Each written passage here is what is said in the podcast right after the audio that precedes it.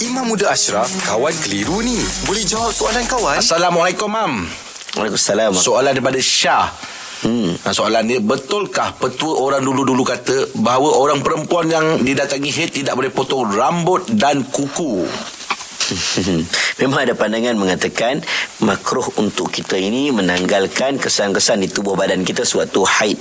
Ha, itu ada pandangan para ulama tetapi uh, secara umumnya benda ini dibolehkan. Hmm. Tak menjadi kesalahan lah.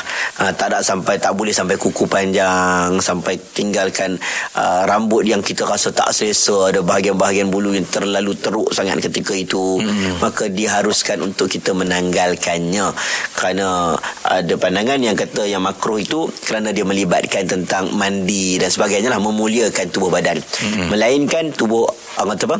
Anggota tubuh badan itu dalam ketika uh, mengebumikan jenazah.